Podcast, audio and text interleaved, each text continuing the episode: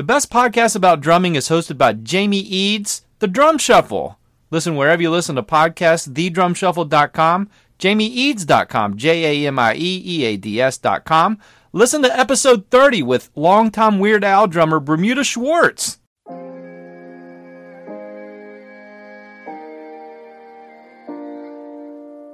You want me to get out? You get out. Do you smell almonds? Nice mustache. You don't know what my breath smells like. Chest pass through him. I'm very excited about that. I'm also very nervous. Unreasonable Doubt, a podcast about West Virginia University basketball, starts now.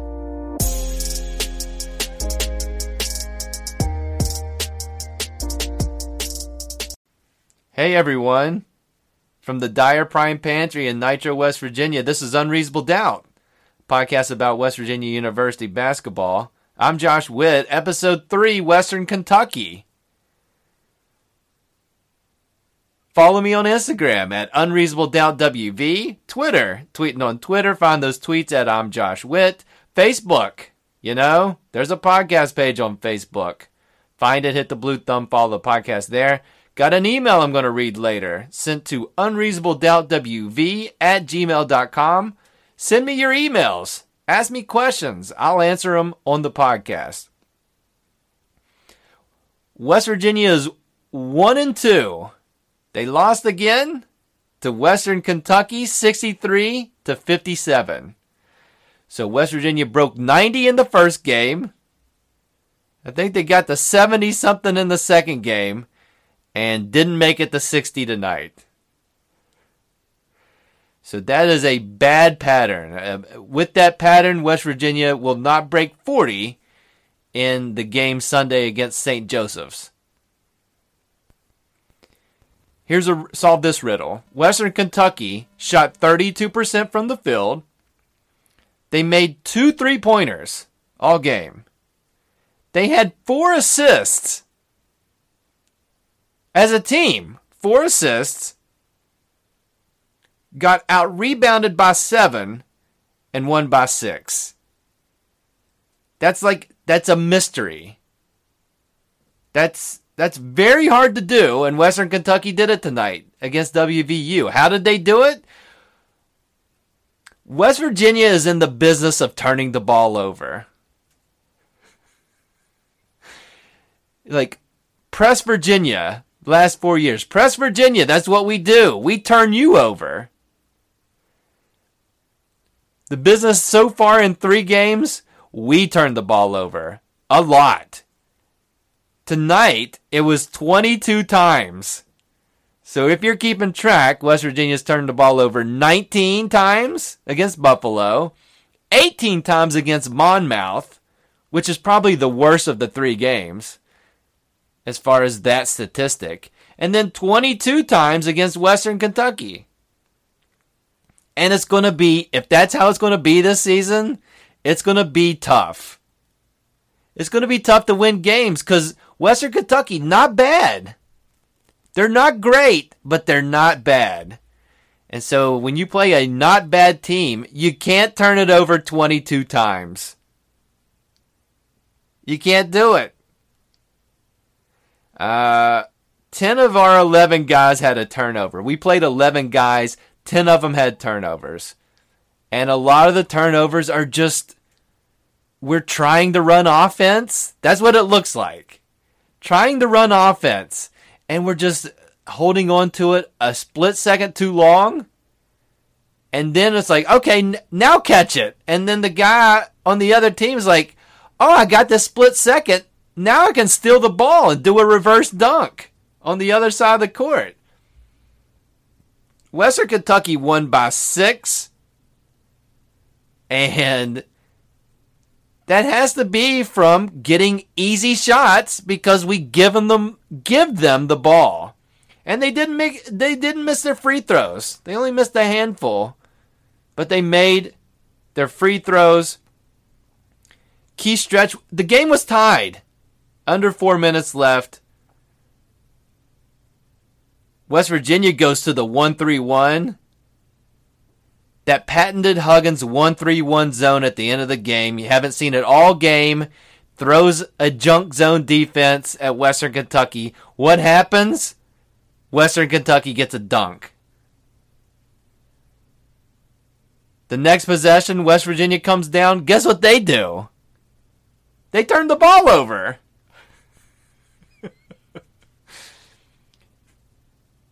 If you have this is how this is how basketball works. You have a better chance of scoring points if you shoot the ball on your possession. Just follow me here. If the ball goes towards the rim, and you might miss it, and West Virginia missed a bunch tonight, but you've got a better chance of scoring points by shooting the ball versus giving the ball to the other team. Because th- this is how my math works. When you give the ball to the other team, you're not able to shoot the ball, thus making it difficult to score, thus making it difficult to win. Are we going to average 20 turnovers a game this season? No. At some point, it's going to get better, right? I mean, we've got by my count, we've got like four or five point guards. We've got Haley, we've got Knapper, we've got McCabe, we've got Beetle, who's not a point guard, but he plays a lot of point guard. Matter of fact, Huggins had Chase Harler bring it down late in the game when w- there was still a chance for West Virginia to win. He gave it to Chase Harler, the only guy that didn't have a turnover tonight, and said, you run the offense. we can still win. Chase, you run the point. So if you count Chase as a point guard, there's like five or six point guards, and uh, the point guard is supposed to be the guy who doesn't turn the ball over, who's responsible for making sure that the team gets to shoot the ball. Okay?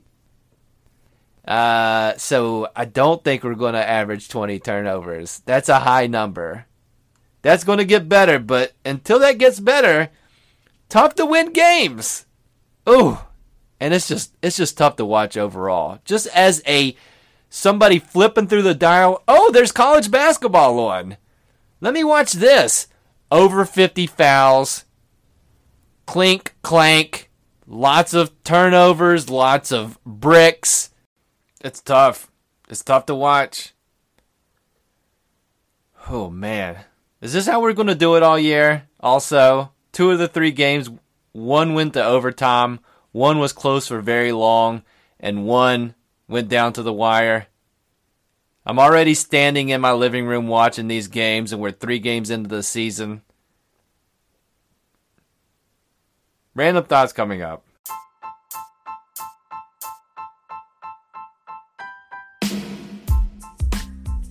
Hello, I'm Natalie Witt, daughter of Josh Witt.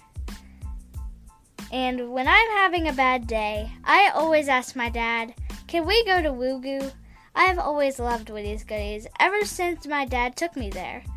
The cashier is always so nice and talkative. The best way to say it is, I love Woody's Goodies. Some of the coolest things I've gotten are a Harry Potter wand set, modeling clay, and a foam airplane. Woody's Goodies has two locations in Marmet and St. Albans. Learn more on their Facebook page. Type in Woody's Goodies in the Facebook search bar. New inventory every day. Get your Christmas shopping done at Woogu. Bye! Yes! That was awesome. That is really good. You wrote that all by yourself? Yeah? Fantastic. Except for this part. Except for what part? The good part?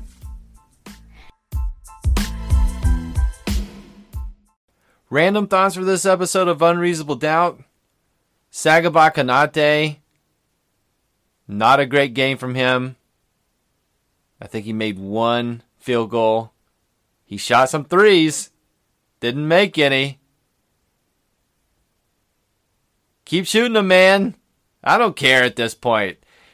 Everybody shoot wherever you want to shoot from. I'm not going to say who can shoot threes and who can't yet. Just shoot wherever.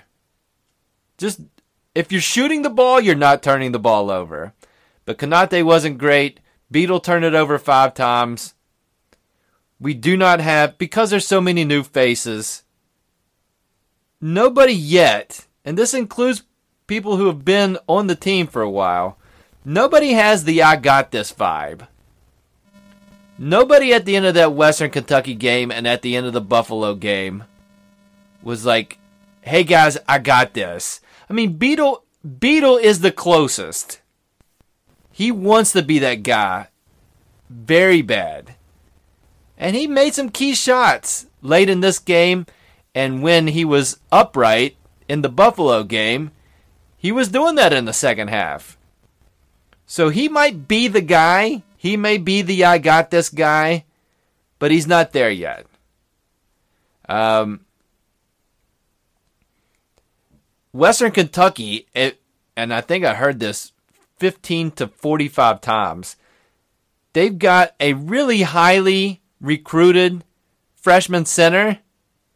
He was really good. He was tall, he was athletic. Had a good game for Western Kentucky.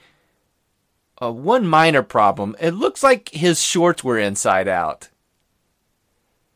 The tag hanging out the back of the shorts was basically the size of a national flag. he was waving a flag all game from on the back of his shorts. So he's he's good, but also flip your shorts over. Turn them the right way so you don't have a flag coming off of your coming off your rear end. It's just weird. I didn't understand that. Also, ESPN. This bit during the game, Paul Biancardi. There was a section. He's the national recruiting officer. I don't. I don't even understand what that is. Like he's the main guy that follows high school recruiting. So he's kind of like the main guy for ESPN. Uh, similar to what Chris Anderson, who I talked to a few weeks ago, does just for WVU. He does this on a national level. But they talked to him, and it looked like he was in a pantry when he infiltrated the basketball game. So, uh, not that this is copyrighted, but, uh, and I, I don't have any true ownership of this, but I don't know who's doing recordings and broadcasting from a pantry. So, you know, there's a million podcasts, a lot of different things that people are doing in the world, uh, on TV and through the medium of podcasting. But do it somewhere else. Do it from the kitchen. Do it from, you know, do have like a bookshelf behind you. But don't do it in a pantry because I've got that covered. It's the one thing I've got. This is a mediocre podcast. But what makes it unique, because it's not the only mediocre podcast out there, but what makes this unique is I'm doing it from the Dyer Prime Pantry. So find a different place to invade a basketball game. And usually, when somebody is interviewed during a basketball game, I hate it. But when the games are terrible to watch so far, something to grab my attention is welcomed. So talking to the national, talking to Paul Biancardi during the basketball game was a nice change of pace. But do a Paul, do it from somewhere else. Final thoughts coming up.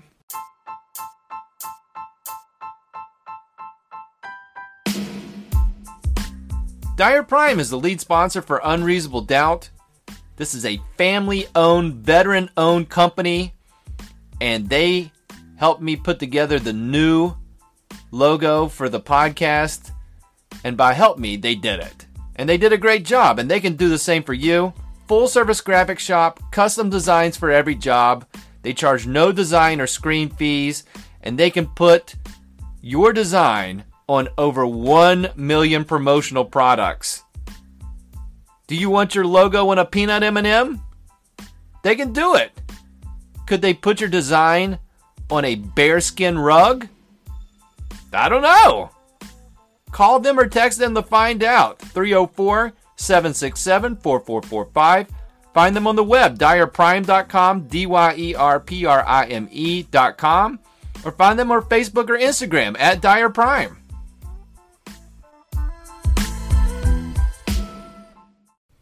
Final thoughts for this episode of Unreasonable Doubt. Got an email sent to unreasonabledoubtwv at gmail.com. Send me your emails. This email comes from Jerry Tapin from Seth, West Virginia. He writes, Josh, what do you think WVU's record's going to be? We're two games in, and I'm concerned. Thanks, Jerry. P.S. Stop asking for money. Listen, man, you don't have to support the podcast. Other people can support the podcast. If they do, I'll send them a podcast sticker, a podcast t shirt. So, again, thank you, Jerry, for the email. But we are three games in now, and I think West Virginia was four four games in when I predicted the win loss record. So after three games, here's my prediction. I think West Virginia's got at least a couple more losses in non conference. They're going to lose to Florida in Brooklyn next month. That's going to happen. And they're going to lose another one. Uh, most likely, the Big 12 SEC Challenge, West Virginia goes to Tennessee. Tennessee's really good. And so they're going to beat West Virginia in Tennessee. And I think West Virginia can beat Pitt, they can beat Rhode Island at the casino, and they can beat the other teams that are not very good. So that puts them at 9 and 4 in the out of conference schedule. And this team's not as good as last year. So last year they were 11 and 7 in conference. This year, let's bump them down to 10 and 8. And I think that's optimistic. 10 and 8 says that Huggins fixes the turnover issue. If West Virginia can finish the turnover issue, they can definitely be 10 and 8 in the Big 12. So that gives them a final record of 19 and 12. And if you have a winning record in the Big 12 conference, you can make the NCAA tournament. So we'll see. Let's see how that prediction plays out. Last year I predicted after the Marist game, which was an ominous sign it wasn't West Virginia's best game. I'll never forget the Marist game. As I've told you, which is one of the saddest things a human being can say. But this is coming after another loss, the, the second loss in three games. West Virginia lost their second game last year. Uh, well, they lost it in 2018. Like it happened a few games into the conference schedule is, was, is when West Virginia lost their second game. They got their second loss out of the out of the way in November this year. So not as good. Still can make the NCAA tournament. That's my prediction. 19 and 12. That's it for this episode of Unreasonable Doubt. Listen on all the platforms. Anchor, Apple, Spotify, Google, Overcast, Pocket Cast, Castbox. Wherever you listen, subscribe to the podcast, rate it five stars, leave a review. Those are nice things to do, and I would truly appreciate it if you did that. The next game for WVU, 4 p.m. Sunday. So the guys get a day off to maybe go to Broadway at the beach, go inside the upside down house, maybe ride the sky wheel. Uh, you know, play some skee ball at the arcade. So have some fun tomorrow at Myrtle Beach and then play the last game in in the tiny arena. 4 p.m. ESPU, ESPNU against St. Joseph's. I don't know anything about St. Joseph's. West Virginia used to play St. Joseph's in the A10, the Atlantic 10, and St. Joseph's is still in the Atlantic 10, so we'll see how it goes. But until then, thanks for listening. Stick with us. Stick with me. Even if West Virginia, if even if it goes down, if you, uh, that's it for this episode. Oh. Until then, I'm Josh Witt, WVU for the 2018-19 season. Woof is one and two. Until then, I'm Josh Witt, WVU for the 2018 19 season. Woof is 1 and 2.